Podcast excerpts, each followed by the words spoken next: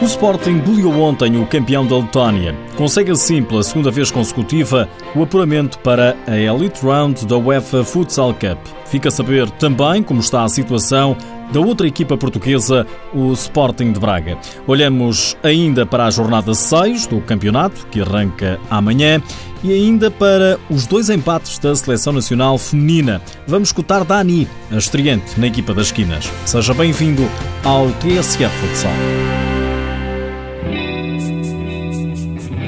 Duas goleadas colocaram o Sporting pela segunda vez consecutiva na Elite Round da UEFA Futsal Cup, quando ainda falta realizar mais um jogo.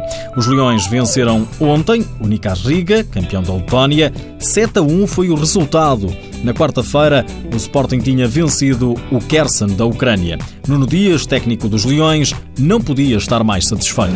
Relação ao jogo hoje, acho que foi, foi muito bem conseguido da nossa parte. Acho que tivemos, tivemos momentos muito bons, tivemos uma atitude excelente. A equipa está, está, está com um compromisso extraordinário. Acho que, que isso é meio caminho andado com a qualidade que eles têm. Isso é meio caminho andado para conseguirmos os nossos resultados e, e o nosso sucesso. Agora, há que esperar por, por este jogo para perceber o que é que temos que fazer no sábado para alcançar aquele que é o nosso grande objetivo para esta main. O Sporting está na fase seguinte da mais importante prova de clubes. Mantém a esperança que seja este ano que conquiste o único troféu que lhe falta.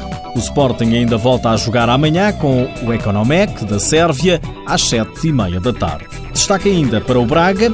Os arsenalistas venceram o Maribor da Eslovénia e ainda acalentam uma esperança de qualificação.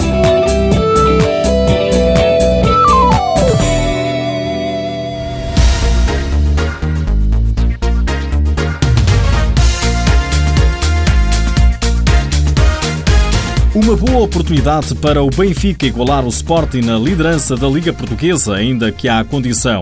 Este fim de semana joga-se a jornada 6, mas Sporting e Sporting de Braga, como ouvimos, adiaram os jogos devido ao UEFA Futsal Cup.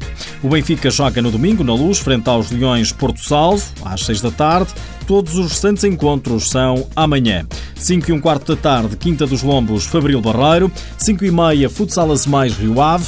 Às 6 da tarde jogam-se o Borinhosa Unidos Pinheirense e o Desportivo das Aves Pelenenses. O Módico Sporting fica assim, adiado para o dia 11 do próximo mês e o Braga Fundão para o dia 3 de março.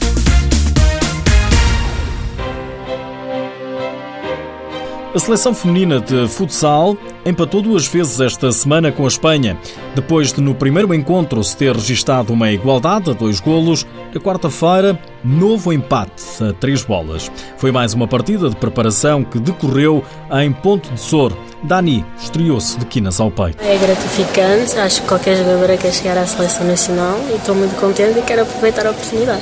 É um grupo de jogadoras com muita qualidade, não é? as melhores a nível nacional, por isso não é fácil mas até para uma primeira vez correu muito bem e estou satisfeito. A jogadora do Santa Luzia, equipa de Viana do Castelo, confessa à Federação Portuguesa de Futebol que nunca teve o objetivo de chegar à seleção nacional. Acho que qualquer jogadora quer um dia chegar à seleção nacional. Nunca tive esse objetivo traçado, mas uh, sempre pensei que quando estivesse bem, quando o selecionador achasse que eu merecesse, iria lá chegar. E foi isso que aconteceu. E estou muito contente. Dani recorda o momento em que recebeu a notícia de que estava convocada pela primeira vez para representar a seleção. Por acaso estava em casa não fazia ideia.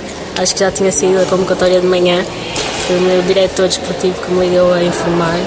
Ao início não me acreditei, disse-lhe disse para ver outra vez, mas mas basicamente foi isso, mas fiquei muito contente. Daniel Oliveira, Dani, como é conhecida, é da equipa vianense do Santa Lucia, foi chamada à Seleção Nacional A pelo técnico Luís Conceição para o primeiro embate e estágio da pré-época. Portugal empatou duas vezes com a Espanha, 2-2 e 3-3.